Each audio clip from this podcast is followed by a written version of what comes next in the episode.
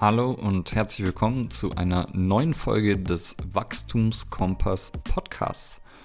Heute wieder mit einem Gast, Alexander Gelfius. Wir sprechen über lustige Buchtitel, über Kommunikation im Coaching und darüber, wie man seine Schuhe besser bindet.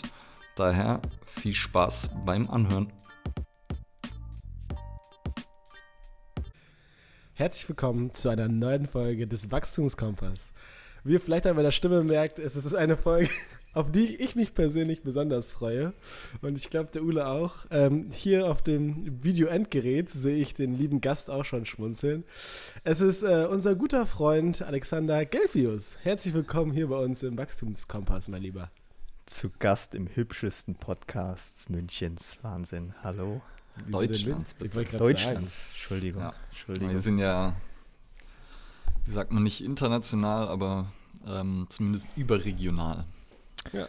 Wenn ihr halb so kompetent seid, wie er ausschaut, mache ich mir keine Gedanken mehr. Sehr gut. Alex, ich hätte für den Anfang gleich eine Frage, weil eine ähm, Anekdote, oh die ich mit dir und äh, ja eigentlich unserem Thema auch so ein bisschen verbinde. Magst du uns vielleicht erzählen, wie das deutsche Cover vom Dale Carnegie Klassiker How to Win Friends and Influence People aussieht und äh, warum ich mich daran erinnere? Ich, ich hab's da, wollte es sehen. Ja, nee, ja, die Hörer können es ja nicht sehen. Deshalb. Schade, schade. Ach, das ist ohne Bild. Ähm, ziemlich peinlich. Also erstmal der deutsche Titel ist äh, Wie gewinnt man Freunde und beeinflusst Menschen, irgendwie sowas, schon so echt harter Titel. Und dann ist da ein Kleeblatt mit einem Marienkäfer drauf. Und weshalb du fragst, ich habe in der U-Bahn gesessen und habe dieses Buch gelesen mit dem Titel, die Leute haben wirklich geschaut. Also eher so mitleidig. Es war schon, ich habe mir, glaube ich, viele viele Freunde in dem Moment gemacht. Die wollten, ja, das Buch hat funktioniert. Ja, ja wie man Freunde gewinnt, ist ja, auch eben. einfach ein super Buchtitel. Einfach, einfach mitleidig aussehen. Sehr schön. Okay, und ähm, was machst du sonst so, Alex? Magst du vielleicht mal den Leuten, die dich nicht kennen, das kurz und knackig erzählen? Kurz und knackig. Ähm, ich denke, einige kennen mich schon, die bei euch zuhören. Für die anderen ähm, aufgrund der Tatsache, dass Ulo und ich eine Zeit lang zusammengearbeitet haben. Für den Rest, ähm, ich arbeite eigentlich als Fulltime-Coach mittlerweile, ähm, eher so im Reha-Athletikbereich. Das ist jetzt klar abzugrenzen, sollen sich andere drum streiten. Da gibt es einfach Berührungspunkte, mal ist es so, mal so. Ähm, und zwar bin ich da in der Zusammenarbeit mit ähm, ja, Sport Ärzten, Orthopäden, um, um das Team von äh, Dr. Müller-Wohlfahrt, der auch einigen Begriff sein sollte. Und da arbeiten wir als Trainer mit denen eng zusammen und kümmern uns eigentlich im Reha-Prozess um alles, was mit Bewegung zu tun hat. Okay. Und ähm, wie war dein Werdegang dahin? Also, wie bist du da hingekommen? Mmh wo fängt man da am besten an? Also ich habe mal eine Zeit lang als Handballtrainer so ein bisschen angefangen und habe da eigentlich auch Spaß dran gehabt und dann über das Sportstudium erst mal so Nebentätigkeiten als, als Fitnesstrainer angefangen und dann gemerkt, so, okay, die Reise fängt gerade an, ich mache was, was mir taugt, so dieses mit Menschen zu arbeiten, denen weiterzuhelfen macht mir echt viel Laune und ähm, dann über Praktikas auch bei, bei Olli Schmidtlein im Reha-Bereich da mal reingeschnuppert. Dann haben wir damals vor fünf, sechs Jahren, ich weiß gar nicht mehr, wie lange kennen wir uns, im FT-Club angefangen. 2015. 15. November. Wahnsinn, ja, stimmt. Gibt es jetzt schon ein paar Jahre.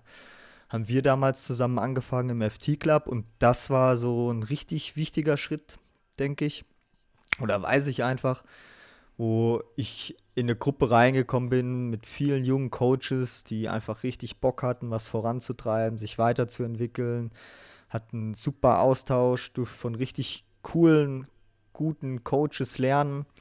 Und dann kam so ein Schritt zum anderen, kurzer Aufenthalt in den USA auch, wo ich von richtig guten Leuten lernen durfte. Dann zurück nach Deutschland wieder und weiter im FT Club gearbeitet. Und dann kam vor anderthalb Jahren, bisschen länger, sogar fast zwei Jahre her, der Kontakt in die Praxis über einen gemeinsamen Kollegen, der mich dahin empfohlen hatte. Und ja, seit jetzt ein bisschen mehr als anderthalb Jahren arbeite ich dort fest. Sehr gut. Okay, ja, und ähm, wir haben uns ja im, im Studium schon irgendwie, ja, weiß nicht, man, ich glaube, man kann nicht sagen kennengelernt. Ich glaube, wir wussten, ähm, wir haben uns schon mal irgendwie gesehen und dann eben im FT-Club richtig kennengelernt. Echt? Und, äh, oder? Ich habe dich Also hätte ich, hätte ich behauptet. Es Wir kann auch sein, dass meine. studiert. Ich- Nee, ich nee, war du warst dir. eben, genau, ein Jahr unter mir. Ja, aber bleib ich den glaub- Eindruck hinterlassen. Ja, bestimmt. Und äh, ja, und dann, wie du sagst, äh, coole Gruppe im FT-Club am Anfang mit äh, Chris Gamperl, Max Wenninger, Ja, und Christopher Leute. Köble und Köble, äh, dann der Tom Geithner ja auch noch damals Mhm. sogar. Ähm, und dem Michael Schinner auch noch. Und das war so die Truppe zu Beginn, ne? Und ja, von da an hat es seinen Lauf genommen. Mehr, mehr, Trainer, sicher- mehr Trainer als Mitglieder. Ja, zu Beginn auf jeden Fall. Und äh, dann ähm, kommen wir sicher gleich auf ein, zwei Punkte davon auch noch mal ein bisschen genauer. Und jetzt, dass ich vorher sozusagen nach dem Dale Carnegie gefragt habe, ist auch nicht so ganz ohne Grund äh, oder ähm, nach einem Buch aus der Richtung, weil das ja auch was ist, womit du dich viel beschäftigt hast. Und ähm, das hat ja auch, glaube ich, so ein bisschen mit deinem USA-Aufenthalt begonnen, oder? Mhm, definitiv, ja. Ähm, de, die USA, die, die Zeit dort, ähm, in, also für die, die es nicht wissen, ich war da in der Nähe von, von Washington in North Virginia, habe da ein Mentorship-Programm für knapp vier Monate gemacht. Ähm, und da ging es viel um, um, um Coaching, Cueing, wie, wie man eine Verbindung zu Leuten aufbaut, um dann letztendlich denen eine Umwelt zu erschaffen, dass sie sich äh, weiterentwickeln können, dass sie sich entfalten können. Und äh, die, diese Phase war für mich damals, kam genau zum richtigen Zeitpunkt, wo ich so gemerkt habe, ey, das ist was, was vielleicht in Deutschland bei vielen Trainern, Coaches noch nicht so angekommen ist, dass es zwar wichtig ist, ein Fachwissen zu haben, also so eine, eine große Werkzeugkiste, aber wenn du es nicht schaffst, die Verbindung zu den Leuten aufzubauen, ist das alles sehr, sehr wenig wert, weil letztendlich, wenn, wenn sie es nicht umsetzen, wenn, wenn da nicht ähm, ja, der Funke überspringt. Und die haben mich da sehr sensibilisiert. Schönes Wort. Und letztendlich hat mich das dann auch so ähm, ja, sehr, sehr stark geprägt und ich habe meine Masterarbeit dann auch in diese Richtung geschrieben und da hat Dale Carnegie, ja, das hat, das hat da auch ganz gut reingepasst. Auch wenn der Titel ziemlich cheesy war. Mhm. Wo, wo und bei wem warst du da genau? Sag das vielleicht nochmal kurz. Ähm, genau, da war ich äh, bei äh, Beyond Strengths Performance in, in North Virginia. Shoutout, Todd Bumgartner, beste Mann. Äh, geiler Typ. Der hat selber ähm, auch was Sportmäßiges im Bachelor studiert und dann aber einen Master in Psychologie gemacht. Und ihm war es auch sehr wichtig, diese Sachen, die er im Master und dann auch aus dem eigenen Studium erfahren hat, an uns Praktikanten weiterzugeben. Und er hat da wirklich ein super Programm aufgebaut, ähm, wo wir die Chance hatten, uns als Mensch weiterzuentwickeln und dementsprechend auch als Coach. Ich habe eine Frage dazu und Mhm. zwar ähm, folgende. Du hast jetzt gerade gesagt, dass es dir gut kam oder passend war in deiner Zeit für deine Entwicklung. Jetzt so mit ein bisschen Abstand, oh, ein bisschen, ein bisschen Abstand betrachtet, ähm, würdest du sagen, dass dieser Schritt erst sich so ein bisschen das Fachwissen in dem Bereich Sport und Bewegung anzueignen und dann vielleicht so ein bisschen mehr in die zwischenmenschliche Kommunikation zu gehen, die richtige Reihenfolge ist? Oder würdest du das abändern? Würdest du sagen, da gibt es überhaupt eine Reihenfolge oder eine Empfehlung? Ich glaube, das muss parallel ablaufen. Also fachlich sollte man eh die ganze Zeit an sich arbeiten. Ähm, die Werkzeugkiste immer erweitern und zwischenmenschlich ab einem gewissen Alter sollte man da auch an sich und seiner Kommunikation arbeiten, denke ich. Ähm, nur eine Sache zu fahren ist auf Dauer, glaube ich, nicht zielführend. Okay. Wo es gab es ähm, irgendwas Bestimmtes, woran du das festgemacht hast oder wo es dir aufgefallen ist, was dann ähm, Todd und Co. auch irgendwie vielleicht anders gemacht haben?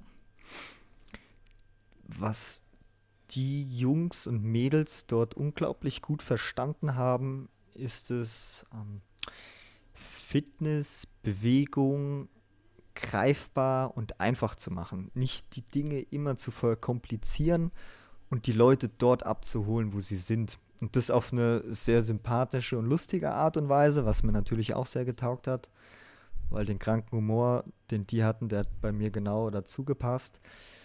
Aber mir ist halt aufgefallen, dass ähm, in Deutschland häufig, erinnere ich mich auch noch bei uns, da war es sehr so, das Fachliche stand am Anfang im Vordergrund und ja, wir müssen den Leuten das und das beibringen und jenes. Und später dann habe ich gemerkt, ah, das funktioniert aber nur, wenn wir ähm, mit denen auf Augenhöhe sind und die gerne zu uns kommen und das einfach angenehm machen. Beantwortet das die Frage? Oder bin ich gerade ein bisschen off track gegangen? Ja, nee, es war nur, ähm, also ich wollte nur wissen, ob es irgendwas Spezifisches gab, wo du jetzt vielleicht einen Unterschied dran festgemacht hättest oder woran es dir aufgefallen wäre. Aber muss auch nicht sein, dass dir da jetzt was einfällt, weil ich finde gerade auch, wenn ich eben, wenn ich auch irgendwo lehre und es um das Thema Coaching und Kommunikation geht, es ist sehr schwer, da so klare Maxime auch Leuten an die Hand zu geben, finde ich immer, weil es da sehr stark davon abhängig ist, wo jemand eben aktuell steht, was man als Person mitbringt, also ob man eher extrovertiert ist, introvertiert ist und so. Je nachdem können da dann auch verschiedene Stilmittel für verschiedene Leute funktionieren. Und es ist nicht so ähm, wie beim Training, dass man sagt, okay, mach Kreuzheben, funktioniert und äh, gut, und äh, sondern ich finde, da ist es so ein bisschen ja, äh, bisschen unterschiedlicher. Das heißt, könnte auch gut sein, dass man es jetzt nicht so klar benennen kann, was da dann anders war. Ähm, ja, was, was mir ganz gut geholfen hat, ist, ich denke mal, ich kann ganz gut mit Menschen, aber sich auch mal theoretisch darüber Gedanken zu machen, was, was braucht es eigentlich, um eine menschliche Bindung aufzubauen, sich theoretisch Gedanken zu machen, wie kann Kommunikation aussehen, dass es vielleicht zielführender ist. Das, das war ganz interessant zu sehen, dass die sich da sehr, sehr viel Gedanken drum machen und dann auch wirklich auf Konstrukte der Psychologie zurückgreifen, die letztendlich total zielführend sind. Und da habe ich gemerkt, das ist ein Thema, was, was für uns und unsere Branche in den nächsten Jahren unglaublich wichtig sein könnte, weil man merkt ja auch, es gibt einfach die Bewegung, ich sage jetzt mal ganz breit gefächert in der Fitnessindustrie, die obere Premiumklasse und halt die, die, die Billigdiscounter, was ja auch alles so in Ordnung ist. Aber wenn du dich oben, glaube ich, etablieren willst, dann musst du das menschliche Rüstzeug mitbringen und dir darüber auch viel Gedanken machen, wie du mit den Leuten kommunizierst, weil letztendlich nützt dir dein, dein Wissen nichts, wenn du es nicht auf die Straße bringen kannst. Und ähm, ja, da denke ich, sind wir als Branche im Moment aber, was ich so mitkriege, auf einem ganz guten Weg. Zwar noch in den Startlöchern, aber auf einem guten Weg. Was, ja. was, was hast du für dich verändert dann, nachdem du dann sozusagen von Amerika wieder zurückgekommen bist? Gab es so grundlegende Sachen, die du dann für dich im Training anders gemacht hast? In meinem eigenen Training eigentlich kaum. Ähm, in der Art und Weise, wie ich mit den Leuten umgegangen bin, definitiv. Das ist wahrscheinlich meistens ein bisschen unterbewusst abgelaufen, aber ich hatte so eine, so eine Struktur und ein paar Dinge, an die ich mich halten konnte. Und um eine Sache mal zu nennen, vielleicht wenn jetzt ein junger Coach zuhört, vielleicht ganz interessant, würde ich mich einfach mal mit den Arbeiten von Carl Rogers auseinandersetzen, um hier einen Stichpunkt zu nennen oder ein Stichwort, äh, ist der Unconditional Positive Regard. Also wie muss ich Menschen zuhören und mit denen interagieren, dass sie sich angenommen fühlen und letztendlich wohlfühlen und sich dann dementsprechend infolgedessen entfalten können. Und um zweiten Punkt zu nennen, der vielleicht auch für viele interessant sein könnte, ist äh, der sogenannte Pygmalion-Effekt. Da geht es einfach darum, dass man ähm, einen Glauben an die Fähigkeiten seiner Schützlinge haben sollte. Sprich, das kommt eigentlich eher aus der Schulforschung, hat aber auch einen großen Übertrag auf, ich sag jetzt mal, die Coach-Athleten-Beziehung. Und mir ist zum Beispiel, um ehrlich, selbstkritisch mit mir jetzt umzugehen. Früher hatte ich häufig so, ja, ja, gut, der checkt das jetzt nicht und ah, woran liegt das? Ja, auf keinen Fall an mir, eher an der Person selber. Und das, das hat mich sehr zum Umdenken ähm, animiert, wo ich dann auch gesagt habe, okay, wenn eine Person etwas nicht versteht, nicht umsetzen kann, dann habe ich vielleicht noch nicht den richtigen Kanal gefunden. Oder habe es noch nicht richtig artikuliert, nicht die richtigen Worte gefunden, damit äh, eine Person eine Intervention begreift, sei es ein Coaching-Cue oder sei es einfach äh, die Möglichkeit, ihr ein Habit an die Hand zu geben, damit die Person gesünder lebt. Und da ging bei mir eigentlich ein großes Umdenken los und dann habe ich gesagt, okay, du musst an dir arbeiten, wie du kommunizierst und es sind nicht die, die Leute, deine Kunden, die es nicht verstehen, sondern du hast es noch nicht richtig artikuliert. Ja, cool. Ich glaube, das, was du, was du vorher gesagt hast, was, was daran sehr interessant ist, ist eben das Wort zielführend. Weil, wie du auch gesagt hast, ich würde dich auch so einschätzen, du hast jetzt kein Problem äh, damit, jemanden kennenzulernen, wenn du irgendwo hinkommst und da sind neue Leute. Ähm, und das ist sicherlich ein Skillset, das auch hilfreich ist und das mhm. sicherlich mhm. manche Leute mehr haben oder wo manche Leute dann auch fürs Coaching vielleicht noch dran arbeiten müssen. Und dann ist es aber natürlich die Frage, wenn man sich theoretisch damit auseinandersetzt und das dann eben zielführend so einsetzen kann, dass man eben dann auch vielleicht weiß, okay, es gibt verschiedene Kanäle, wie ich jemanden erreichen könnte und vielleicht probiere ich überhaupt nur mal einen anderen aus. Also dass man, ähm, dass man das Bewusstsein dafür schafft und äh, dann eben das auch, wie du sagst, zielführend einsetzen kann. Also schöne letzte Worte.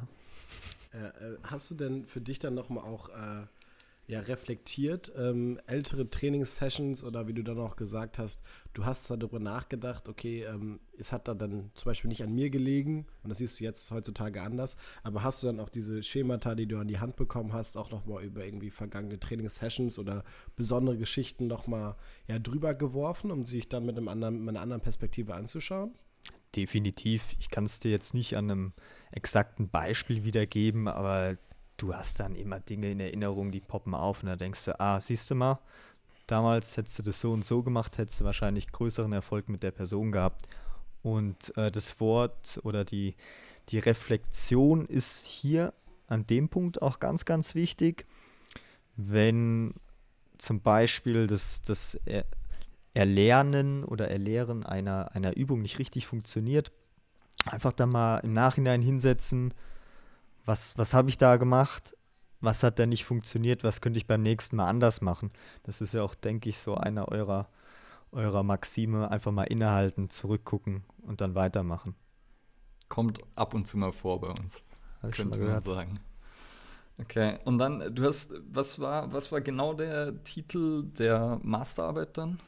Die Coach-Athleten-Beziehung habe mir eigentlich Konstrukte, Theorien der humanistischen Psychologie angeschaut, die ja eher so ein Therapeuten-Patienten-Setting sind und habe geschaut, gibt es Literatur, gibt es Studien dazu, wie, wie sich eigentlich das auf, ich habe es Coach-Athleten-Beziehung letztendlich getauft, übertragen lässt. Und so die Quintessenz ist, dass ähm, die Dinge, die in der humanistischen Psychologie funktionieren eigentlich bei jeder zwischenmenschlichen Beziehung funktionieren. Und okay. dementsprechend auch für einen Coach bei seinen Athleten. Wenn ein guter, guter Buchtitel war. Mhm. Vielleicht irgendwann wie, mal. Sowas wie den Pygmalion-Effekt hast du ja auch schon genannt. Mhm. Und äh, vielleicht magst du den noch mal ein bisschen genauer sogar erklären, weil du hast ja jetzt schon gesagt, so eben hat was damit zu tun, wie man über seinen dann in dem Fall vielleicht Athleten oder über seine Schüler oder so nachdenkt. Mhm. Und ähm, wie, würde, wie würde das aussehen, äh, wenn man das dann zum Positiven einsetzen möchte? Also die Geschichte dahinter wird immer ganz, ganz rosig erzählt. In, in den USA ähm, gab es anscheinend mal solche Leistungstests, da haben sie Schüler in verschiedene Leistungsklassen eingeteilt. Und an einer Schule haben sie die in Schüler mit einem hohen Potenzial eingeteilt und Schüler in niedrigem Potenzial. Und irgendwie gab es einen kleinen Fehler. Und die haben äh, die, die Schüler dann falsch zugewiesen und die vermeintlich nicht so klugen Schüler waren dann auf einmal die klugen Schüler oder die mit dem hohen Entfaltungspotenzial. Und ähm, dann irgendwann ist den Lehrern im Laufe eines Schuljahres aufgefallen, hey, wir haben, wir haben die Schüler falsch eingeteilt. Und dann haben sie sich die Leistung angeschaut und die eigentlich schlecht getesteten Schüler, die aber in der falschen Gruppe waren, haben auf einmal gute Leistungen hervorgebracht. Und letztendlich haben sie dann überlegt, hm, da muss irgendwas unterbewusst bei den Lehrern abgelaufen sein, was dazu geführt hat, dass diese Le Schüler gute Leistung bringen. Quintessenz, wenn du an das Potenzial einer Person glaubst, wirst du unterbewusst ganz anders mit der agieren und eine Umwelt für die Person kreieren, wie sie ihr volles Potenzial erfüllen kann. Wenn du aber von vornherein negativ einer Person gegenüber auftrittst und nicht daran glaubst, dass sie etwas schaffen kann, wirst du auch unterbewusst dementsprechend handeln. Und da, und jetzt ziehe ich nochmal, spanne hier nochmal die Brücke zu den Unconditional Positive Regard, da geht es eigentlich darum, dass du Menschen einfach positiv wahrnimmst, ohne über sie zu urteilen. Egal, was sie gemacht haben oder was sie aktuell tun. Wenn du das einfach nur so hinnimmst, ohne negativ über sie da zu urteilen, kommst du auch gar nicht in die Gefahr rein, dass du kein Potenzial in den Personen siehst. Ich finde, diese zwei Konstrukte arbeiten ganz gut zusammen und wenn man sich an denen hält, an diese hält, dann wird es ziemlich ja, interessant, was auf einmal dabei rauskommt, wenn, wenn man, wenn man äh, einfach dann ganz normal weiterarbeitet. Der Rest passiert dann häufig von alleine. Als hättest du jetzt ein Beispiel dazu. Oder nicht ein Beispiel, aber eine Erinnerung, eine Erfahrung. Mm. Jetzt Sonst vielleicht fällt es später noch ein. Jetzt muss ich in, äh, in meinem Kopf kramen. Ja, vielleicht, vielleicht kommt später was. Äh, letztendlich, ich, ich, ich sehe sehr viele Menschen und viele haben am Anfang eher ein schlechtes Bild von sich selbst. Gerade in dem Setting, in dem ich dann bin, wenn, wenn jemand häufig Schmerzen hat und so weiter. Das, das nagt ja auch am Ego. Und dann einfach ihnen zu sagen, so, hey, ich glaube aber daran, dass wir das wieder hinbekommen und dann ganz bewusst auch im Plural reden, sich selbst damit an Bord zu holen, das hilft vielen schon mal. Und da, da werde ich jetzt bestimmt in den letzten Jahren viele Leute kennengelernt haben, denen allein das schon einfach mal geholfen hat, dass sie wieder an sich selbst glauben. Ah, fällt mir gerade ein. Gestern Beispiel, äh, junger Kerl, der ähm, einfach alles anfängt, was er sportlich bis jetzt gemacht hat, in Frage zu stellen und ähm, auch dann nicht mehr so wirklich an sich glaubt, dass er das wieder hinbekommt. Und äh, da war gestern in einer Stunde viel Arbeit, ihm einfach wieder ein bisschen, bisschen das Vertrauen in sich selbst zu geben und das funktioniert nur, wenn du selbst dran glaubst. Also du kannst da nicht hingehen und sagen, ja, hey, ich glaube da an dich, aber wenn du innerlich nicht dran glaubst, dann funktioniert das nicht. Das ist unauthentisch und wird letztendlich ja, scheitern. Wäre auch in dem Fall, wenn man es jetzt andersrum sieht, wenn du als Coach jetzt hingehen würdest und äh, der kommt zu dir in den ähm, Trainingsraum, Behandlungsraum, wie auch immer, mhm. und ähm, er ist down und du denkst dann, ja, okay, der hat eh keinen Bock vielleicht und äh, daraus formt sich sozusagen deine Erwartungshaltung. Das wäre ja dann genau das Gegenteil, wenn du dann sagst, okay, der hat eh keinen Bock, ist eh irgendwie lustlos und so und dann muss ich den ja auch nicht fordern, dann äh, wird der ja auch nicht das leisten, was er vielleicht könnte oder so. Und in die Richtung geht es ja auch. Das heißt, wenn man sich da von seinem, von seinem ersten Eindruck vielleicht sogar täuschen lässt, ähm, oder seine Erwartungshaltung auf diesem ersten Eindruck aufbaut, dann kann es halt gut sein, dass man da dann auch mit ja, einer falschen Erwartungshaltung rangeht und dementsprechend natürlich auch den Prozess irgendwie negativ beeinflussen kann. genau, wenn jemand ohne Bock kommt, das gibt es ja auch, dann stellt sich mir immer die Frage, warum hat er keinen Bock? Das ist ja dann das Interessante. Und zu sehen, hey, da müssen wir vielleicht mal schauen, warum hat die Person keine Lust? Ist es vielleicht mangelndes Selbstwertgefühl? Das geht dann ein bisschen weit, ich weiß, für viele. Aber ich bin der Meinung, dass das schon ganz wichtig ist, weil, ähm, um jetzt auch mal vielleicht in die Reha kurz reinzuspringen, ganz wichtiger Punkt ist in einem Reha-Prozess und eigentlich in, in, jeglicher sportlicher Hinsicht oder Trainingshinsicht, dass jemand kontinuierlich was macht. Das ist so die wichtigste Variable. Ohne Kontinuität geht nichts. Wenn jemand keine Lust hat, sprich die intrinsische Motivation fehlt, dann wird es verdammt schwer. Und dann musst du überlegen, hey, warum ist die Person eigentlich gerade nicht motiviert? Glaubt die nicht an sich selber? Hat sie kein Selbstwirksamkeitsgefühl? Hat ihr nie jemand gesagt, dass, dass sie was kann? Oder auch einfach mal gut zugeredet?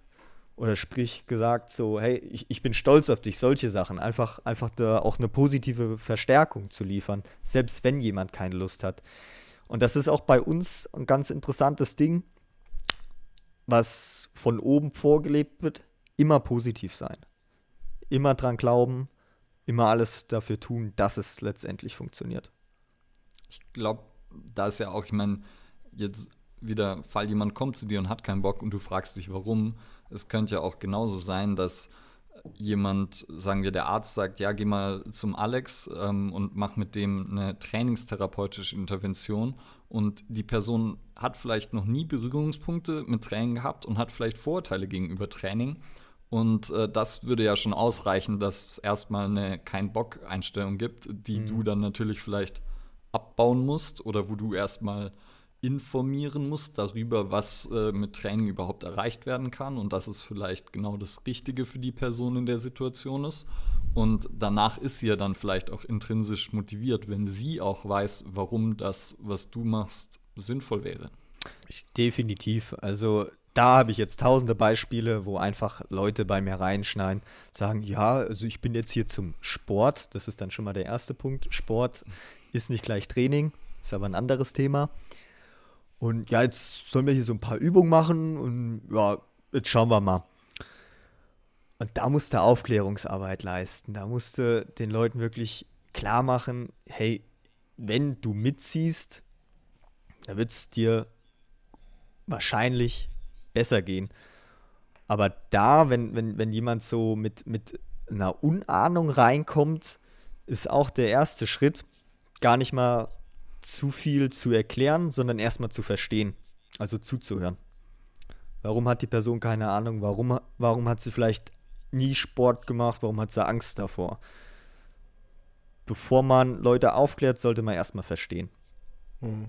Ich glaube, der, der wichtige Unterschied was du jetzt auch gerade nochmal gesagt hattest, weil wir springen in die Reha, unterscheidet sich halt gerade von der Reha, äh, von dem jetzt normalen ja, Fitness-Coaching oder Personal Training, weil ja da die Motivation meistens ja selbst geschaffen ist im normalen Training, in Anführungszeichen, die Leute ja mit einer gewissen ja, Lust auch zu einem kommen und in der Reha sind die ja immer angewiesen, das zu tun. Also da ist es nochmal ein bisschen schwieriger für die Leute, ähm, sich da wirklich manchmal auch zu motivieren, weil es wird ihnen einfach nur gesagt und sie sollen jetzt der Anweisung folgen, aber haben zum Beispiel gar keine Vorerfahrung und wissen gar nicht, was das Potenzial überhaupt bietet. Deswegen finde ich das immer besonders spannend, weil da sich nochmal die ja, Arbeiten, wenn jetzt jemand sagt, zum Beispiel, ich möchte gerne mehr in den Reha-Bereich gehen, ob es jetzt im privaten Bereich ist oder halt auch in irgendwelchen Institutionen, nochmal ja, andere Werkzeuge verlangt manchmal. Mhm. Zwischenmenschlich, ja. Es, es gibt Berührungspunkte, aber dann unterscheidet sich es auch wieder ganz weit voneinander. Mhm. Wie unterscheidet sich es dann? also. Du hast beides gehabt. Du kannst es jetzt direkt ja, sonst, sonst frage ich auch erst was anderes. Genau, na, pa pass auf, ich kann es ich vielleicht so ganz gut erklären. Ähm, wenn ich mich an die Zeiten an den FT-Club erinnere, da war meine, meine Zielstellung eine andere wie jetzt. Damals hatte ich den äh, verbalisierten Anspruch an mich selbst, ähm, ich möchte von jemand anderem der beste Teil des Tages sein. Den kann ich jetzt so in der Reha nicht ganz haben, weil letztendlich da kommt jemand zu dir, der vielleicht häufig eine sehr, sehr lange Leidensgeschichte hinter sich gebracht hat. Und das können mehrere Jahre sein, das können mit unglaublichen Schmerzen verbunden sein. Und häufig suchen die ja dann auch den letzten Strohhalm, an den sie sich noch festklammern. Und das kannst dann in dem Moment du sein. Und dann machst du mit denen Dinge, die denen keinen Spaß machen. Also kannst du nicht der beste Teil ihres Tages sein. Aber mein Ziel ist es, dass wenn sie mir irgendwann vertrauen und mitziehen, dass sie dann irgendwann zu mir kommen und sagen, danke. Andere Zielführung. Okay. Ich würde jetzt gerne noch mal kurz zurückkommen zu dem, was du vorher gesagt hast, und zwar zum Verstehen und Verständnis als äh, Basis dann, weil ähm, ja eben, wenn du jemanden informieren willst oder Aufklärung betreiben willst, musst du ja erstmal verstehen, dass sozusagen diese Aufklärung nötig wäre. Dazu jetzt, wie machst du das? Also wie gehst du vor? Hm. Letztendlich ist ja der, der Hergang bei uns so, dass jemand mit entweder einer traumatischen Verletzung kommt und jetzt beispielsweise einen Kreuzbandriss und wir sind da im Reha-Prozess. Das ist recht simpel dann von der Herangehensweise, aber dann gibt es ja auch welche, die kommen mit, ich sag mal, diffuseren Problemen, wo nicht sofort greifbar ist, was, was ist jetzt die auslösende, der, der Auslöser für den Schmerz beim Kreuzbandriss ist recht simpel. Bei, bei jetzt äh, Rückenschmerzen, die Volkskrankheit Nummer 1, ja, dann gibt es natürlich die MRT-Befunde. Und da sitzt jetzt hier auch ein Vorreiter da bei uns, der sagt, ja, die MRT-Befunde haben nicht so einen hohen Aussagewert. Und, und da ist dann erstmal die Frage so, hey, ähm, wie kriegen wir es hin, dich wieder in die Bewegung reinzukommen und warum hast du es nicht gemacht und dann äh, Ängste einfach aufzulösen. Jetzt bin ich ein bisschen ich glaub, ausgewichen. Ja, Sag die Frage hast, bitte nochmal. Ich finde, wenn ich da kurz so einhaken darf, du hast was Gutes gesagt zum Schluss, auf Ules Frage bezogen. ähm. Aber stell noch mal kurz die Frage, dann Stell doch noch mal die Frage. ja, jetzt hast du ja schon angefangen, Cedric. Also. Ach so, okay. Ähm, ja, halt wirklich zu fragen. Also, dass es halt mehr um dieses, dieses Hinterfragen an sich geht, in die Person zu fragen und halt nicht vielleicht direkt zu handeln. Hm. Ja, also, Coaching ist mehr Fragen als Sagen. Genau, genau. Es ging, glaube ich, um Verstanden, Verständnis und Verständnis. Verstehen und Verständnis und Verstehen darauf wollte ich eigentlich ja. nur noch mal hinaus. Also das was, ist, was, was, ja. mir, was mir ganz wichtig ist, die Leute kommen dann häufig rein und dann frage ich so, ja, wie geht's dir? Und, und die sind, es gibt welche, die haben so die Erwartungshaltung, ja, der Arzt sagt dir, was du zu tun und zu lassen hast. Und ich sage dann immer, nee, ich möchte das von dir hören. Und da setzen wir uns erstmal kurz hin und dann, dann höre ich mir das an. Und da kann es mal passieren, dass ich drei, vier Minuten einfach gar nichts sage und die Leute erzählen. Und die Infos, die ich in der Zeit bekomme, die sind fast wichtiger als, als Tests, würde ich schon fast sagen. Auf jeden Fall. Deshalb wollte ich es auch nochmal rausstellen, weil ich glaube eben, dass dieses Verstehen und Verständnis kreieren die Basis von fast jeder ja, zwischenmenschlichen Zusammenarbeit in so einer Coach-Athleten, Coach-Patienten-Beziehung sein sollte und einem einfach immer wertvolle Informationen liefert und dann halt auch irgendein Prozess des Zuhörens beziehungsweise des dann aktiven Zuhörens stattfinden sollte und es eben nicht so geht, Leute kommen zu mir und ich sage ihnen, okay, du machst jetzt die Übung, sondern ich will ja erstmal wissen, was für ein Ziel haben sie, was für eine Situation ist, in was für einer Situation befinden sie sich, etc. Also äh, das Ganze drumherum halt erstmal klappern und dann eben je nach Situation, ich glaube, bei Schmerzen ist es unglaublich wichtig, weil was du ja gesagt hast, so MRT ist nicht unbedingt das Wichtige, weil was ja jetzt auch immer mehr Studien zeigen, scheinbar ist es halt nicht nur das Biomechanische, was wichtig ist, sondern das mhm. Biopsychosoziale ja. äh, spielt halt eine sehr wichtige Rolle. Und daher, äh, gerade bei allem, was halt kein Kreuzbandriss ist, scheint es ja so, als gäbe es auch keine klare, äh, keine, keine klare Linie oder nicht die eine Übung, die man machen muss, sondern das ist halt ja, weiß ich nicht, vielleicht darum geht, Leuten einfach nur ein positives Gefühl in Form von Bewegung zu vermitteln. Also ganz krass gesprochen, ich hatte bestimmt schon zehn Fälle, wo, wo ich das Gefühl hatte danach, ah, wir haben jetzt eigentlich gar nicht viel trainiert, aber ich habe verdammt viel zugehört und der Person ging es schon besser. Mhm.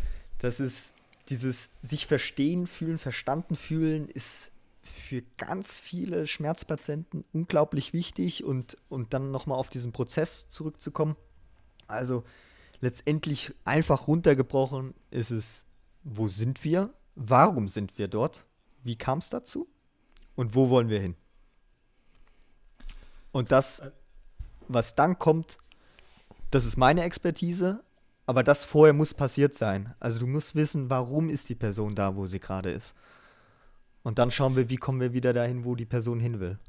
Also, was mir jetzt gerade nochmal in Bezug ähm, eingefallen ist, ist, ähm, dass es ja vor allem auch damit zu tun hat, was für eine Stellung man genießt in dieser, in der Sphäre von den, von den Menschen. Also man hat jetzt zwar äh, das Gespräch vielleicht vom Arzt gehabt mal, der einem auch eine gewisse Aufklärung gibt, ähm, das aber vielleicht ein bisschen distanzierter und Leute, die man jetzt aus dem Unfall kennt, die sind zwar ein bisschen closer, aber kommen jetzt nicht aus dieser fachlichen Ecke.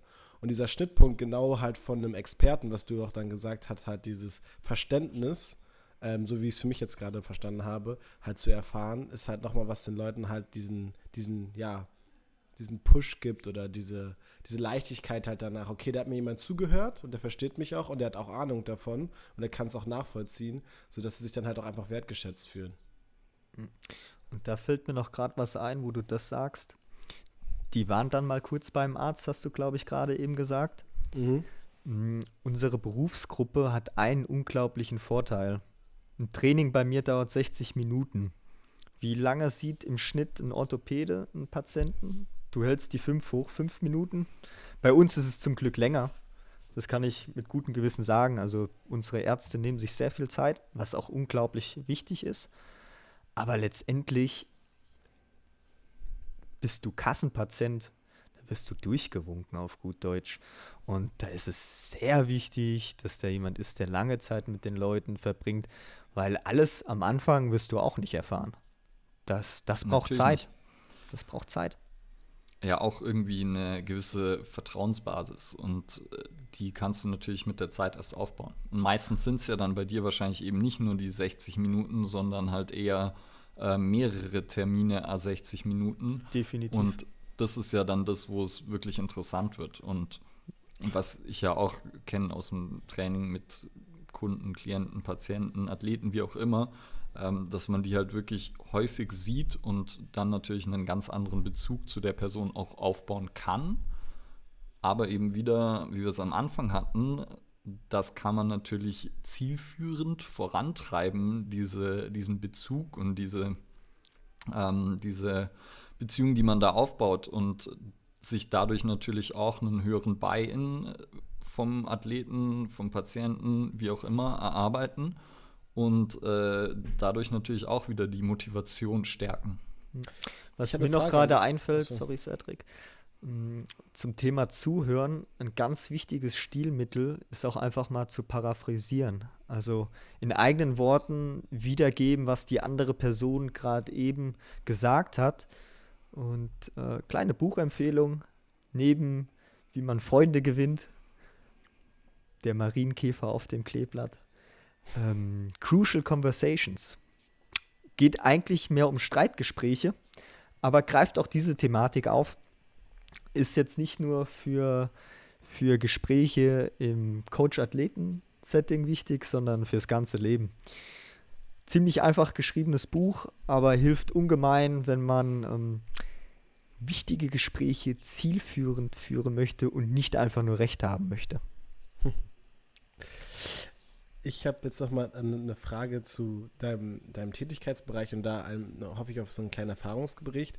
Und zwar ist mir jetzt ähm, in diesem großen Bezug, wie Leute gewisse Schmerzen oder Schmerzbilder wahrnehmen, nochmal ein Gedankengang eingefallen. Und zwar, hast du das Gefühl, dass die Leute manchmal geprimed in diese Stunden reinkommen? Also geprimed in dem Sinne, sie haben jetzt zum Beispiel schon eine längere Leidensgeschichte und werden durch sowas wie MRT-Bilder äh, oder halt gewisse Diagnosen ähm, in eine gewisse Denkrichtung gebracht. Und ist es dir manchmal gar nicht so bewusst, dass das vielleicht woanders herkommen könnte? und deswegen auch diese Stunden mit mehr Zeit ähm, ja sehr gut sind, weil sie sich auch selber nochmal kennenlernen? Es ist teils, teils. Manche kommen völlig befreit rein, sehr angenehm. Andere haben schon wirklich sich selbst in Watte gepackt und sind ein bisschen brainwashed. Also ich hatte jetzt die Woche wieder ein Beispiel von einer jungen Patientin, die ähm, ja, dann von verschiedensten Ärzten, Orthopäden, Psychologen auch teilweise einfach so sehr gepampert worden ist. Aber auch vom, von, also alles, was ihr gesagt war, war eigentlich nur, du kannst das nicht, das ist kaputt, du bist dahin. Du hast zehn Blockaden im Rücken, der Wirbel ist draußen, dein ISG springt dauernd raus, äh, das nächste, was passieren wird, ist das und das und das und das. Und die Leute einzufangen, ist unglaublich wichtig, weil letztendlich, wenn, wenn, wenn du schon so geprimed da reingehst, dann bist du verkrampft und dann, dann, ja, dann wird Bewegung vielleicht auch nicht das Richtige in dem Moment für dich sein, wenn du es nicht zulässt. Ja, und das löst man meistens auch leider nicht in 60 Minuten. Nein, nein, da, da braucht es da braucht's ein bisschen mehr Arbeit. Und auch ja. nicht mit Kraft, oder? Hm? Also nicht mit Kraft. Nee, das ist dann, das ist dann einfach mal, einfach mal wieder sich bewegen und spüren, dass es nicht schmerzt. Und da möchte ich dann nicht unbedingt in dem Moment eine Person stark belasten. Also es kann in dem Moment kann das okay sein. Also Ach, du meintest gar nicht, gar nicht so, Krafttraining. Genau. Ah, ich, meinte nicht, ich meinte nicht Krafttraining, sondern halt mit sozusagen äh, dem anders gesagt, dann dem Drill Instructor. Also, dass man sagt, so jetzt, ne, wir schmeißen alles über Bord, was du jetzt von denen gehört hast und wir machen jetzt einfach Vollgas. Ob ich das dann mache in dem Moment? Nein. Ob Nein, das Cedric meinte, dass sozusagen so würde es ja nicht dann funktionieren und das hatte er mit Kraft gemeint, um mal zwischen euch zu übersetzen. Danke. Dankeschön. Kommunikation ist schwer, merke ich, ich gerade. Sagen, wie ja. war das erste Thema nochmal? das wir gerade hatten, Kommunikation. Ja, ich ich, ich glaube, ich habe dir nicht richtig zugehört. So, mhm. Soll ich es nochmal noch, in meinen Worten wiedergeben? Und zum Glück hast du mich schon als Freund gewonnen, deswegen ja. passt das schon. Okay, okay, doch Profi, weil er es noch äh, umgelenkt hat auf seinen Fehler, den er beim Zuhören gemacht hat. Ja, ja Fehler zugeben ist im Moment ganz wichtig. Fuchs. Macht auch die Politik im Moment. Das, ja. das wird das neue Stilmittel überhaupt werden. Ähm, wenn man es ähm, authentisch macht, funktioniert es ja auch sogar. Ne? Hm. Voll glaubwürdig, immer. Gut. Ja, mindestens. Habt ihr von dem, habt ihr von dem, nur kurz am Rand, hat gar ein Thema gezogen, aber von diesem Skandal in den Niederlanden gehört? Wo die Regierung die ganzen Familien um ihr Geld gebracht hat, sozusagen, und danach Nur am musste, Rande. Also 20.000 Familien wurden dem Betrug vorgeworfen, weil sie falsche Bezüge, also er betrogen haben sollen und mussten das zurückzahlen, haben Autos, Wohnungen verkauft und dann fällt nach ein paar Jahren auf, oh, haben wir uns vertan, war ein Bürokratiefehler, war gar kein Betrug. Und ja. Ja, Mai. Jetzt die Regierung zurückgetreten, ne? Mhm. Ja. Wird aber wiedergewählt, habe ich. In so zwei Monaten ist, äh, ja genau, Parlamentswahl. Also, also eher auch ein äh, ein Stunt vielleicht. Ich weiß nicht. Ich, also ich habe nur tatsächlich, ich habe glaube ich eine Minute darüber gehört. Muss ich zugeben, ähm, ich, ich kriege im Moment nicht so viele Nachrichten mit. Ist auch, oh, äh, gute Frage. Machst du es absichtlich oder? Mm, sagen wir es so, ich halte mich ein bisschen auf dem Laufenden, was aktuelles Zeitgeschehen angeht, aber auch nur sehr begrenzt. Einzig und allein aus dem Grund, dass ich natürlich ein Klientel habe, was äh, äh, die typischen High-Performer halt auch häufig sind und solche Themen dann auch mal ganz wichtig sind, kurz so kurzen Schnack über sowas zu haben. Aber letztendlich die meisten Infos kriege ich tatsächlich von denen. Ich höre ich hör morgens kurz Nachrichten-Podcast und that's it. Mhm. Ich, ich habe mir ist es, äh, bis sein, du hast jetzt was direkt dazu, Ule? Ich hätte da nur sozusagen meine Erfahrungen noch gesagt. Aber Ja, Also ich habe ich hab vor langer Zeit aufgehört. Ich habe früher mal irgendwie jeden Tag Spiegel gelesen, ähm, Süddeutsche, was auch immer, keine Ahnung. Und äh, habe das dann irgendwann eben sehr, sehr, sehr stark eingeschränkt und ähm, meinen Nachrichtenkonsum auf ein Minimum reduziert, weil es eben auch dort ja eher in so eine Richtung geht, dass das Einzige, was Nachrichten halt sein müssen, ist neu und äh, ob sie unbedingt wahr sein müssen, nicht mehr unbedingt, ähm, eben eher reißerisch und irgendwie, ja, wenn dann halt so die klassischen Medien anfangen, sich so Stilmittel wie Clickbaits zu bedienen, schlimm. Da wird es dann halt schwierig und das ist, glaube ich, in Deutschland noch nicht mal so ein krasses Problem. Also da ist sicher in anderen Ländern ist das wesentlich extremer. Aber das geht ja auch so in die Richtung, äh, wo wir schon ein paar Mal drüber gesprochen haben, so von diesem Informationsüberfluss. Und es ist halt die Frage, ob man immer bei allem auf der Höhe sein muss und sich immer den Constant Bad News aussetzen muss. Ähm, oder ob es Was, vielleicht was, reicht was bringt's dir, gell? Was bringt's dich weiter im Leben Ja. in dem Moment? Übrigens Ja. wurde ich zu dem Thema äh, mal von der Zeitung interviewt. Ja, Habe ich, hab ich, hab ich auch richtig über das Clickbaiting hergezogen im Online-Journalismus, dass ich das verstehe, aber ähm, Das ist ganz schlimm. Das ist ganz schlimm. Also, das ist, persönlich kann ich doch nur einen Haken an eure beiden Sachen dran machen. Ähm, na, schwierig. ich verstehe, warum sie es machen müssen, aber es ist, letztendlich bist du als Konsument ja auch dafür verantwortlich, dass du nicht einfach auf alles klickst, sondern ist schon, schon dir Quellen suchst, wo du weißt, darauf ist ein bisschen Verlass und das ist jetzt nicht unbedingt eine Nachrichtenmeldung, die eigentlich nur dafür geschrieben worden ist, dass viele Leute da drauf klicken, um, um ja, dass du dann halt auch die Werbung siehst. Also das diffuseste, was ich, also nicht mit diffusest, sondern nicht mal das, das wirklich mit Abstand schon, das ist- grenzt schon an wirklich Betrug, was ich einmal erlebt habe. Das war, kennt ihr bei Google, wenn ihr manchmal was googeln wollt? Wenn Nee, er was so, ist das? Ähm, Google? ja, so. Ja, Ja, okay. danke. Ich wollte eigentlich auf die App hinweisen, wenn dann nachher nochmal so Unterreiter erscheinen, da sind manchmal so Meldungen dabei. Und dann bin ich aus Versehen auf so eine Meldung bekommen und dann war das irgendwie so, äh, Voice of the Germany-Kandidatin spurlos verschwunden. Und dann war dann ihr Bild äh, von ihrem Gesicht und dann so eine große Landkarte. Und ich dachte, so, okay, fuck, irgendwie in der Nähe Berlin wieder junges Mädchen verschwunden. Und da ging es einfach darum, dass sie ihr Instagram gelöscht hat. Also spurlos verschwunden aus dem Wow. Social-Media-Bereich. Und Ich Wow. dachte mir so, Alter. Merkt man dem Podcast eigentlich gerade eben an, dass wir uns privat kennen und ein bisschen off-topic sind? Nein, das ist Off-Topic gibt es ja nicht. Und Ich find's gut. Äh, tatsächlich äh, so Clickbait ist ja, war ja, und eben so Informationsüberfluss war ja sehr stark unser Thema auch, oder ist, es Ist, auch. ist eigentlich denn- auch in der Fitnessindustrie ein unglaublich interessantes ich- Thema. Wollte ich nämlich die ganze Zeit drauf hinaus auf eine große Kurve. Ja, Macht und, ich, und, diese und da Übung vielleicht mal kurz vor, vorneweg. Oder- Ich finde es gut, was ihr macht, Männer. Dankeschön. Es, es braucht mehr so Leute wie euch, die reflektierten Content ins Internet reinhauen im Sinn der Sache und nicht im Sinn der Klicks. Leider habe ich dafür keine Zeit, aber ich finde es gut, dass ihr das macht. Wir ja auch nicht, aber wir machen es trotzdem. Dankeschön. Dankeschön, Alex. Wir, wir bemühen uns und wir machen es für Leute wie dich, weißt du, im ja, ich finde Geiste. es gut. Ich höre euch gerne zu.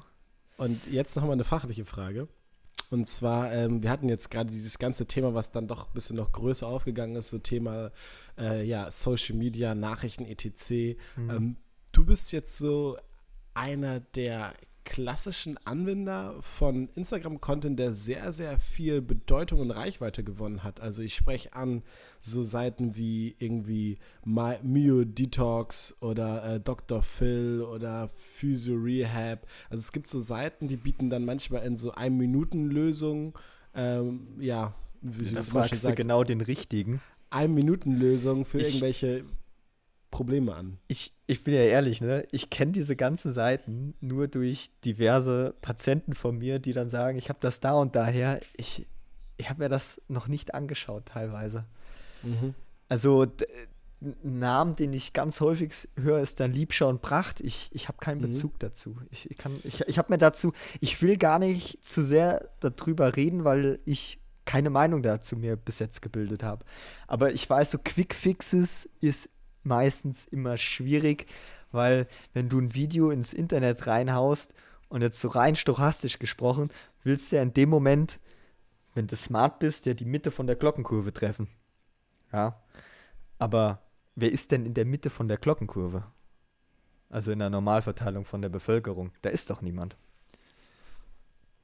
Man weiß es nicht. Ja, ja, also ich finde vielleicht. Äh, Oder anders gesprochen, wenn du ein Problem hast, bist du dann da in der Mitte.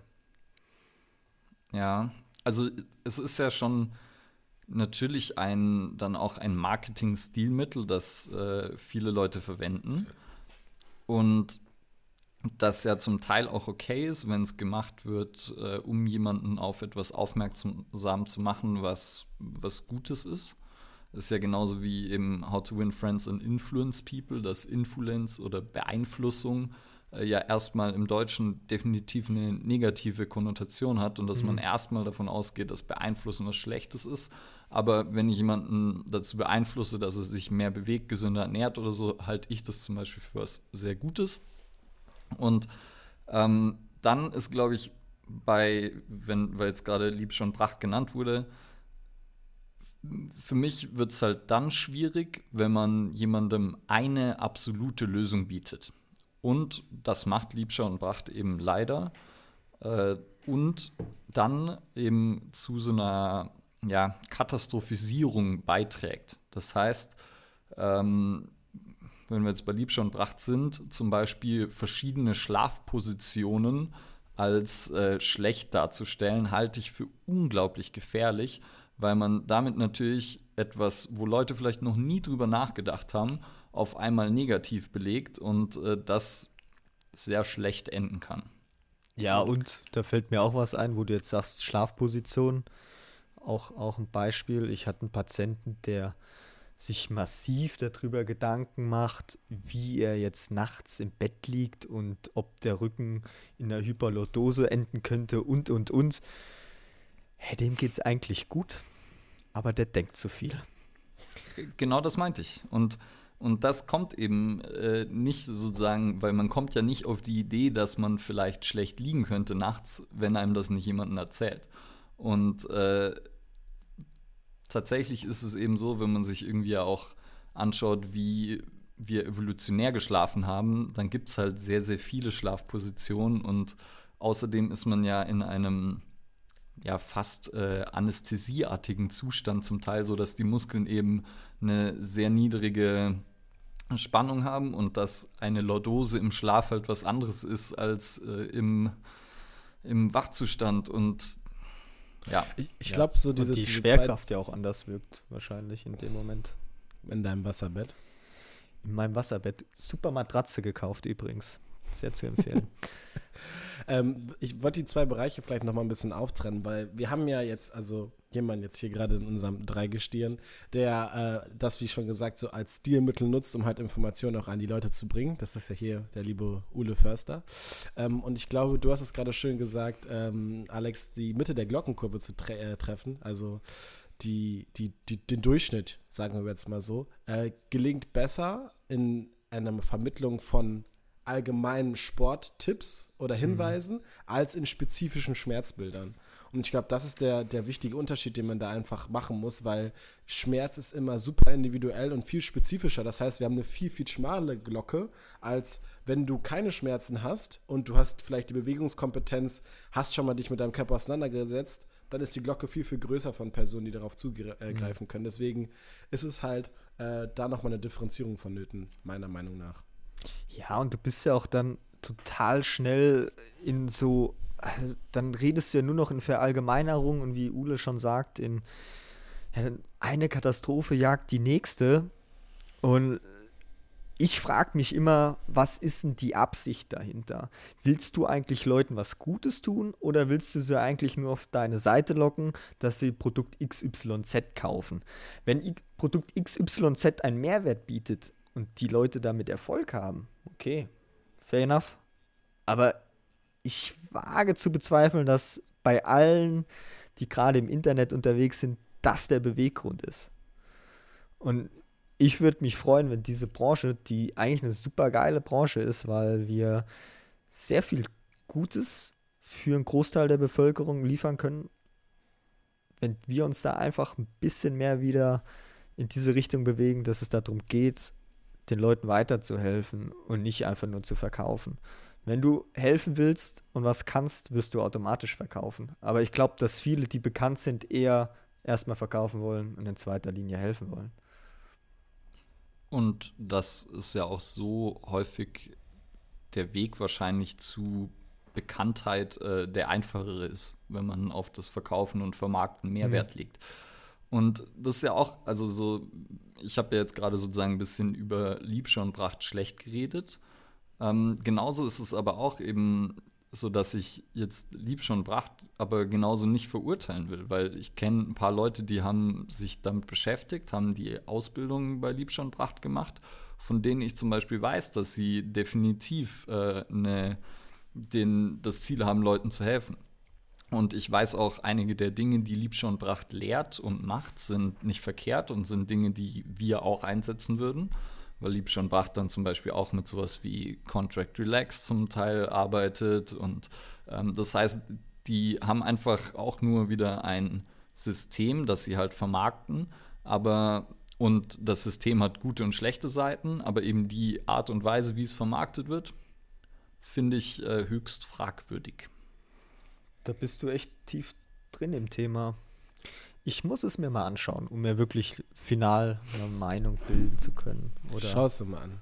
Vor allem ist es auch so, was, also, um das vielleicht auch nochmal da ein bisschen abzugrenzen, dass meiner Empfindung nach Liebschaum braucht da nochmal eine ganz andere Zielgruppe haben oder hatten vielleicht auch früher mehr, das äh, nochmal so ein bisschen in, das, äh, in die ältere Richtung ging ähm, und ich glaube, damit unterscheidet sich halt auch viel ähm, ja, das Stilmittel, um die Leute wirklich halt auch abzuholen.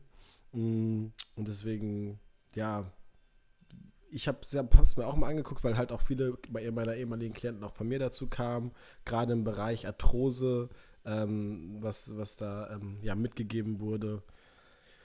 Und ja, es ist weg von diesem Ansatz so ein bisschen, es, es kommt auf das Warum an und viel halt verallgemeinert und absolut. Ja, wir müssen es ja auch gar nicht an Diebstahl und Bracht irgendwie ja. festmachen. Vielleicht können wir es ja so ein bisschen allgemein sagen. Bei absoluten Aussagen sollte man schwierig. vorsichtig sein. Ähm, bei Aussagen, die eben so ein bisschen den Teufel an die Wand malen, sollte man auch immer vorsichtig sein und die einem sozusagen aus der YouTube-Ferndiagnose einen Grund für die eigenen Schmerzen nennen sollte man auch immer vorsichtig sein, weil, wie wir vorher schon gesagt haben, Schmerz ist komplex, wie wir in der Folge mit Patrick äh, Schmerz und Wissenschaft ja auch länger drüber geredet haben.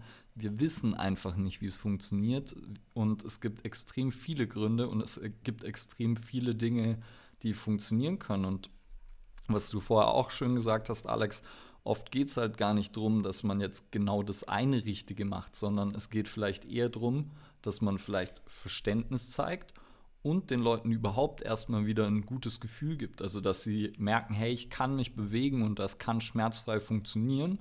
Und das ist dann der Start von was weiterem vielleicht. Und ähm, ja, da ist es dann halt äh, das Problem, dass man eben heute diesen Informationsüberfluss hat und die Aufmerksamkeitshascherei und äh, viele eben versuchen, etwas zu vermarkten und die Aufmerksamkeit zu erregen und das natürlich auch mit fragwürdigen Stilmitteln. Ne? Denkst du gerade noch drüber nach, Alex? Nö. Okay. Ich fand's, ich, ich fand's eine schöne Aussage.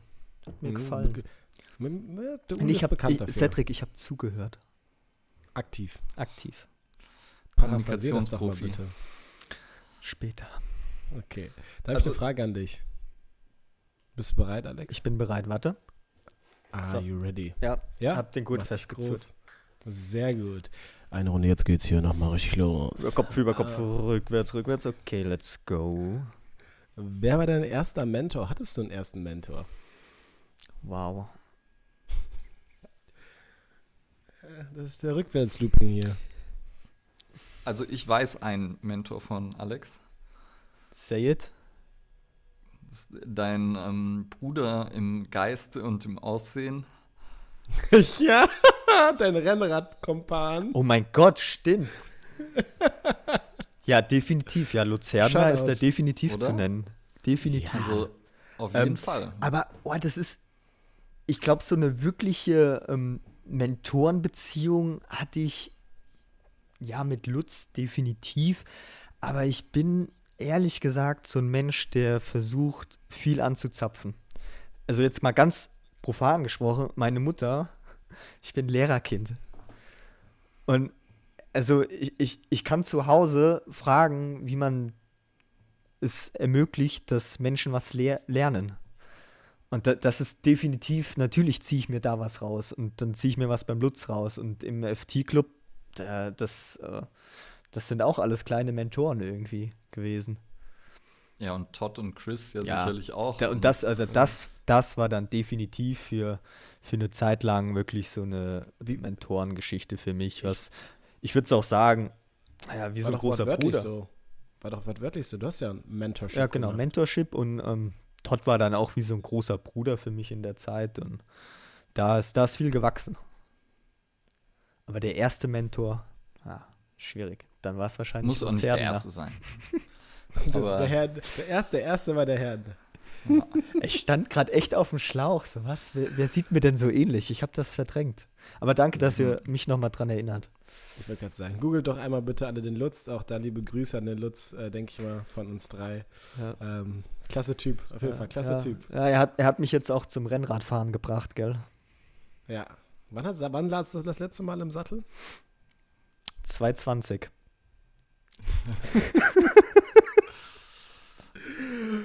Also wirklich ganz ehrlich gesprochen, wir waren äh, in den Dolomiten fahren und ich glaube, danach habe ich nicht mehr im Sattel gesessen. ja, Die, das weiß ich nicht. der Lutz hat mich gebrochen. Der hat mich fürs Da hast du Rennradfahren natürlich auch gleich versaut. die, da hast du natürlich auch gleich die Extremdosis bekommen, ne? Ja, Also, fr- frei nach dem Motto, Achtung, ich zi- zitiere jetzt seinem Vater, nur wer im Extrem lebt, weiß, was normal ist. Das kommt von Lutz, seinem Vater. Sind wir da die Berge hoch und runter und ich sag mal so gegen Ende hin, das war ein bisschen außerhalb meiner Fähigkeiten, was ich da gemacht habe. Irgendwie ging's, aber ja. Aber es hat trotzdem sehr viel Spaß gemacht. Schöner Sport. Dolomiten sind halt auch schön. Ja, unglaublich. Okay. Rennradsport schön. Du hast ja schon so ein paar Bücher jetzt genannt, also die Crucial Conversations zum Beispiel, die ich auf deine Empfehlung auch schon mal gelesen habe. Äh, Gibt es noch irgendwie ein Buch, das dir mal einen fachlichen Aha-Moment beschert hat oder das dir in deiner persönlichen Weiterentwicklung neue Richtungen aufgezeigt hat? Ich drehe mich gerade um zu meinem Bücherregal.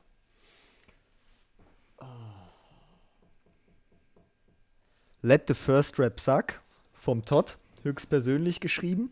Schönes Buch, kann ich nur empfehlen. Ist aber auch Ja, erst letztes Jahr rausgekommen. Ich habe es noch rumliegen, aber ich habe es auch noch nicht gelesen. Ja, ähm, man muss seinen Humor mögen, dann findet man das Buch klasse. Okay. Du schaust immer noch?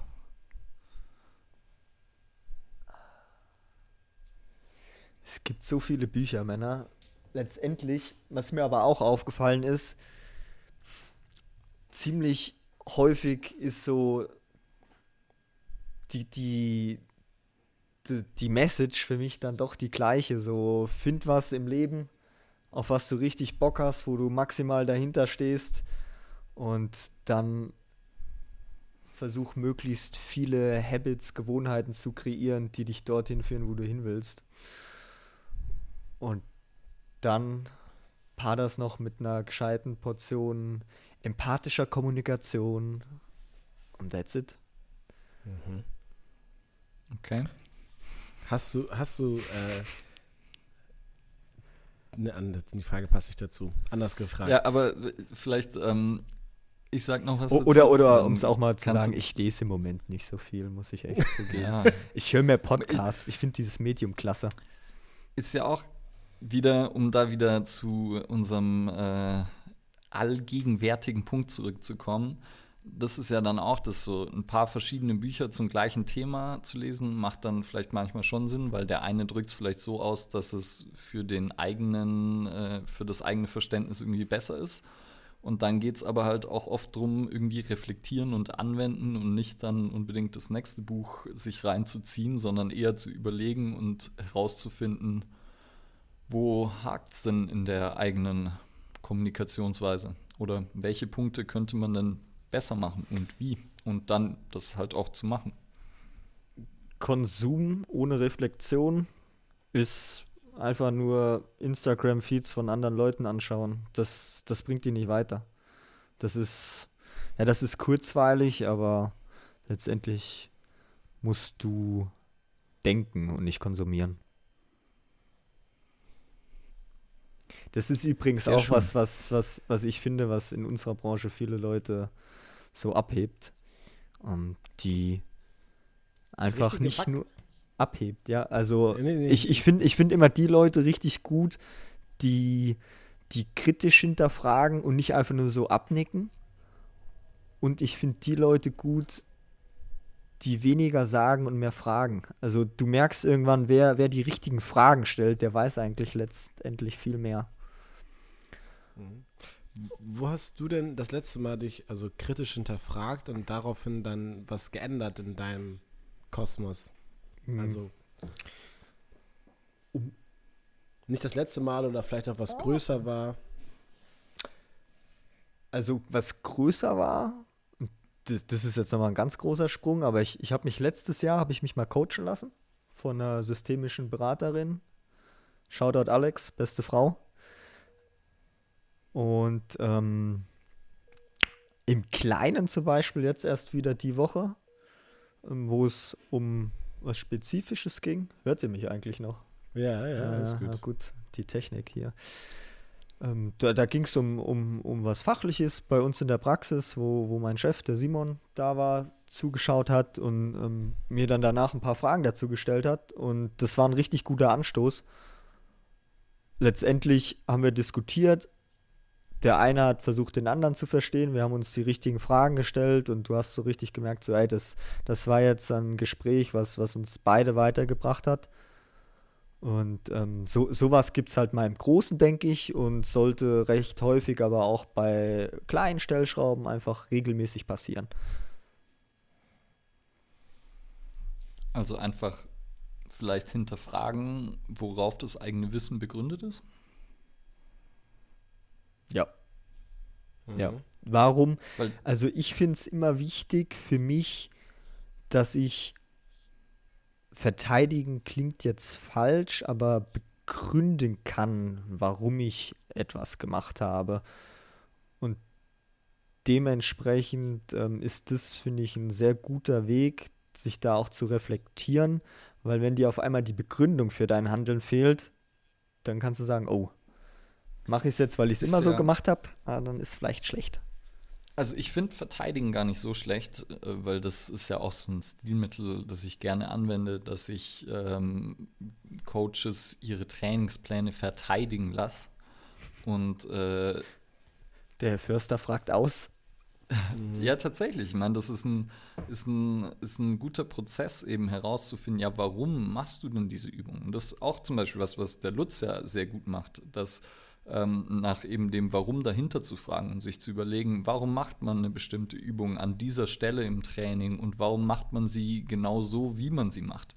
Weil oft übernimmt man eben irgendwas irgendwo her und ja, jeder weiß, dass Kreuzheben eine gute Übung ist, aber warum ist es eigentlich eine gute Übung und warum ist sie sinnvoll und warum sollte sie jeder machen? Und das ist dann auch wieder das, Leute, die sich diese Fragen stellen, das ist äh, häufig ein Zeichen, eben, wie du vorher schon gesagt hast, jemand, der dahinter fragt, der denkt eben einen Schritt weiter und der kann es dann natürlich auch viel flexibler einsetzen.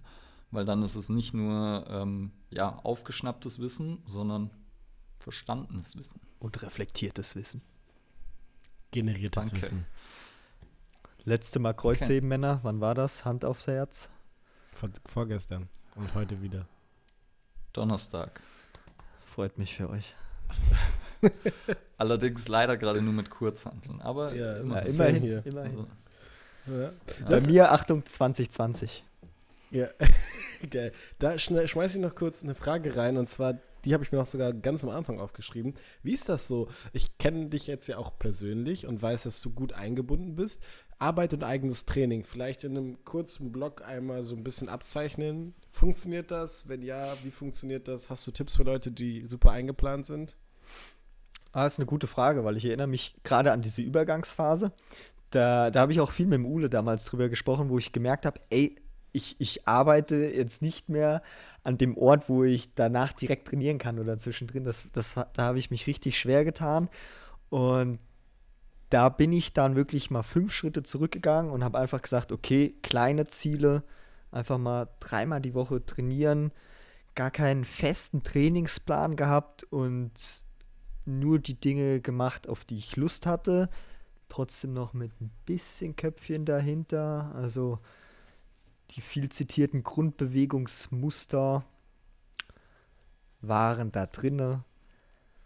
Und jetzt zur Zeit fahre ich eigentlich so, dass ich ähm, immer Trainingspläne von, von anderen Athletiktrainern, Reha-Trainern ausprobiere, um zu verstehen, warum machen die das so, wie, wie, wie ticken die, wie gehen die das Ganze an und schaue vielleicht, wie das mit meinen eigenen Prinzipien zusammenpasst und vielleicht kann ich ja dadurch auch für meine eigene Arbeit was lernen. Also mein eigenes Training nutze ich eher dafür, um auch beruflich weiterzukommen. Danke dafür. Ja. Was auch letztendlich zeitsparend ist, weil du kannst lernen und trainieren in einem. Vielleicht dazu auch nochmal, weil das ist ja auch sowas, so eine ja, so, wo ja viele Leute immer denken und erwarten, dass als Personal Trainer man ja sowieso die sportlichste Person überhaupt ist. Und nee, nee, das bin ich definitiv. Dass, dass äh, ja. das Training einfach gesetzt ist und man da gar nichts machen muss, sondern das ist ja eh der Job, also macht man's. Und äh, ich finde es immer ganz schön, wenn man dann hört, dass, dass ja auch, auch wir damit zu kämpfen haben. Also ich habe jetzt auch zum Beispiel meinen Start dieses Jahr war auch eher holprig. Ich habe dann irgendwie, ich glaube, 20. Dezember oder so das letzte Mal trainiert gehabt und dann. Ähm, ich habe an Heiligabend hab ich, zweimal trainiert. trainiert. Ja. Ja. Practice what you preach. Ja. In der Sonne. Ich habe sogar was für meinen Vitamin D-Spiegel getan. And breach what you practice. Was, wo war Sonne? Wo warst du in Heiligabend? Äh, ich komme ich komm aus, aus Hesse, in Südhesse. Da war super Wetter. Da hat die Sonne geschienen. Bei mir hat es geschneit. Ich Schwabeländle. Hat es geregnet. Okay. Hast du einen Fünfjahresplan, Alex? Auf die Frage habe ich gewartet. nee, ich, ich wünschte, ich könnte, ich würde so funktionieren, aber ich funktioniere so nicht. Ähm, letztendlich ich, ich gehe voll nach meinem Bauchgefühl. Also ich habe im Hintergrund natürlich schon so einen größeren Plan, so dieses Personal Mission Statement, das gibt es. Das wird jetzt hier den Rahmen sprengen, aber letztendlich denke ich und bin ich davon überzeugt, dass wenn ich da auf meinen Bauch vertraue, bringt mich das dahin, wo, wo, wo ich auch hin möchte. Und da bin ich auf einem ganz guten Weg und mein Leben ist viel zu kurzweilig, um dann fünf Jahresplan zu machen, weil die jüngste Geschichte zeigt es ja eh. Also, so eine Pandemie kann dich schon mal gut zurückschmeißen, gell? Die kann auf jeden Fall den Plan durcheinander bringen, das ja. ist definitiv. Ja. ja, ein bisschen durchschütteln. Also, ich, ich bin mir ganz froh, ich habe äh, wenigstens mal so Neujahrsvorsätze jetzt gemacht. Hast du? Aber das hat weniger mit Neujahr zu tun, sondern es hat eher damit was zu tun, dass ich mal zwei Wochen frei hatte und da wirklich Zeit hatte, mehr zu reflektieren. Und neu zu justieren. Neu zu justieren. Danke, Ausschau zu halten. gesagt hast auch. Ach, Sascha. Ja, finde ich, find ich gut. Ist wichtig auch, glaube ich. Hatten wir schon mal drüber gesprochen. Ja. Habe okay. ich schon mal irgendwo gehört. Wurde mal erwähnt. Hier oder da. Ach so, ähm, ja. übrigens, Ule, weil, weil du das gerade eben noch angesprochen hattest zum Thema Stilmittel, hm, was ich auch immer ganz praktisch finde, ähm, da hatten wir auch drüber viel gesprochen, diese Verletzlichkeit zuzugeben, kann ein super Stilmittel sein, um Leute auch ähm, abzuholen. Mhm.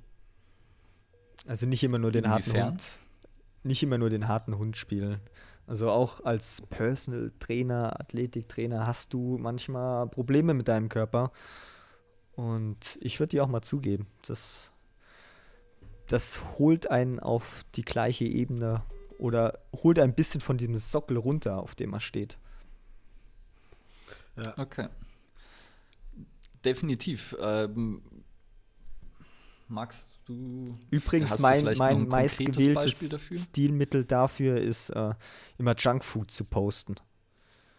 Das kenn, das kenn, da gibt es auch schöne, schöne Fotos von dir mit Zimtschnecken. Ja. Oder Krapfen. Krapfen. Es sind Krapfen, oder? Zimtschnecken? Ja, nee, nicht unbedingt. Das ist was anderes, Cedric. Okay. Hm. Gut. Aber also, hier auch, wenn 90 Prozent, 95 Prozent ja eigentlich passt, die 5 Prozent, die sehen dann halt wieder alle und die zeige ich halt auch. Ich würde auch sagen, äh, Krapfen sind bei dir definitiv mehr als 5 Prozent, da musst du dir jetzt nichts vormachen. Aber ähm, trotzdem, auf jeden Fall, auch wenn es jetzt so ein bisschen aus dem Zusammenhang, Zusammenhang noch kam, äh, ich finde auch Verletzlichkeit ist ein wunderbares Stilmittel, weil es eben anderen Leuten die Möglichkeit gibt, sich selbst dann auch zu öffnen und Vertrauen aufzubauen. Und äh, das ja im Endeffekt wieder den Bogen zu dem spannt, was wir am Anfang hatten. Wenn es eben darum geht, dass man jemanden zum Beispiel davon überzeugen will, dass er gesunde Verhaltensweisen in sein Leben integrieren sollte, dann muss er einem natürlich einerseits erstmal glauben, dass das wichtig ist und irgendwie ein gewisses Vertrauen schenken. Und äh, da kann Verletzlichkeit als Stilmittel auf jeden Fall helfen.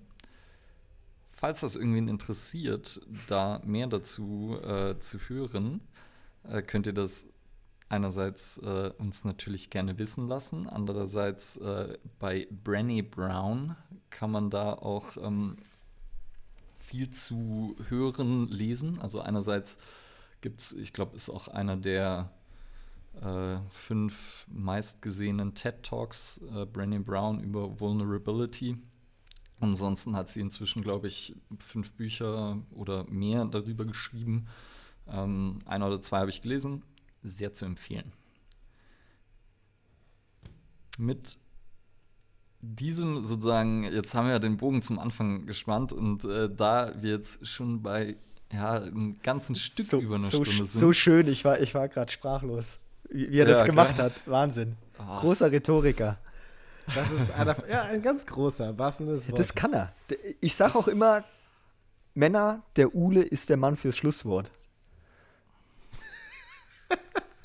Ja, nee, ich muss gerade an, an, die, an die wortwörtliche Bedeutung denken. So, so Hitch der Date-Doktor, nur der Anti-Hitch-Dater-Doktor, sondern so. Nee, aber es ist auf jeden Fall richtig und es ist äh, immer gut und er macht's, er macht's, er macht's richtig schön. Ja. Danke, jetzt, äh, ich werde richtig rot. Ähm, ja, also, Schlusswort. Ende im Gelände. Reicht, oder? Aus dem also, soll, soll, soll man noch ein mein neues Alex, Fass sonst laden wir dich nochmal ein, weil ähm, ich glaube, du redest ja eh gerne und äh, so, so viel Sinnvolles wie heute ist selten dann in so einer komprimierten Zeit dabei, aber ich glaube, ich gehe jetzt auch erstmal ich gehe jetzt erstmal raus auf die Straße und wird den ganzen Blödsinn, Schreien. der in meinem Kopf ist, einfach wieder rauslassen. Das war zu sachlich. Es ist, ist auch wichtig, dass es archiviert ist, vor allem digital, dann hat die Nachwelt auch das davon. Der es, es war auch Alexander. PC. Äh, vielleicht dann auch, dann schließen wir doch so ab, weil mir war es ja fast auch, also ich war verwundert, wie ernst wir geblieben sind.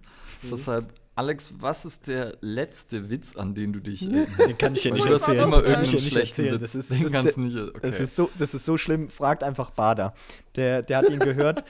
ähm, ja, okay, wenn er Ich, ich glaube, danach, danach machen die euren Podcast passt, zu, Männer. Okay. ja, leider stimmt das Gut. sogar wahrscheinlich bei Alex Witzen. Dann okay. werden wir gesperrt auf allen Podcast-Plattformen. Dann kriegen wir direkt in einem Zug Three Strikes. Ja. Okay. okay. Ja, meine Lieben, es war ein wunder, wunder, wunderschöner Podcast mal wieder mit euch beiden hier aus dem Süden. Ähm, wir haben viel gesprochen über ernste Themen, über gute Themen, wie ich jetzt persönlich fand, über Themen, die vor allem, glaube ich, junge Coaches weiterbringen können. Und wie ihr gemerkt habt, ähm, können wir auf jeden Fall noch einiges mehr zu ja, gewissen Themen formulieren, wenn man möchte. Vielleicht deswegen kommt Alexander nochmal wieder zurück. Ansonsten in diesem Sinne wie immer. Das heißt hier vielleicht, Entschuldigung fürs Unterbrechen. Ja, das wird nachher noch evaluiert. Also Ja. muss jetzt sicher sein, dass es ein sicheres Ding hier ist, ne? Ja. Wir, wir haben ja nur über allgemeine Sonst, Dinge wie immer natürlich, wie immer natürlich, gebt uns Feedback, ob ihr den Alex überhaupt nochmal hören wollt und, äh, und auch natürlich sonst wie immer Feedback. Und Ja. erzählt Familienmitgliedern, Freunden, auch flüchtig Bekannten auf der Straße, Haustieren und Co. davon, dass sie unseren Podcast hören sollten. Und äh, dann hoffe ich, dass wir uns alle bald wieder hören. Definitiv. Und vergisst nicht, dem Alexander Gelfius bei Instagram zu folgen. Oh, es ja. lohnt sich für die Story. Also wer, wer mal, wer lernen möchte, wie man seine Schuhe bindet, ist an der richtigen Adresse. Ah, Männer. Das war jetzt quasi übrigens ein ähm, Clickbait. Ja, ja. Vielen Dank für die Blumen. Es war sehr schön mit euch. Berühmte letzte Ja. Worte von Ule, Ule Förster. Wir hören uns das nächste Mal. Wir hatten zu viele letzte Worte schon jetzt. Mhm, Reicht es Deswegen, langsam. ich, es reicht jetzt. Ich hör auf. Macht's gut. Tschüss. Adios.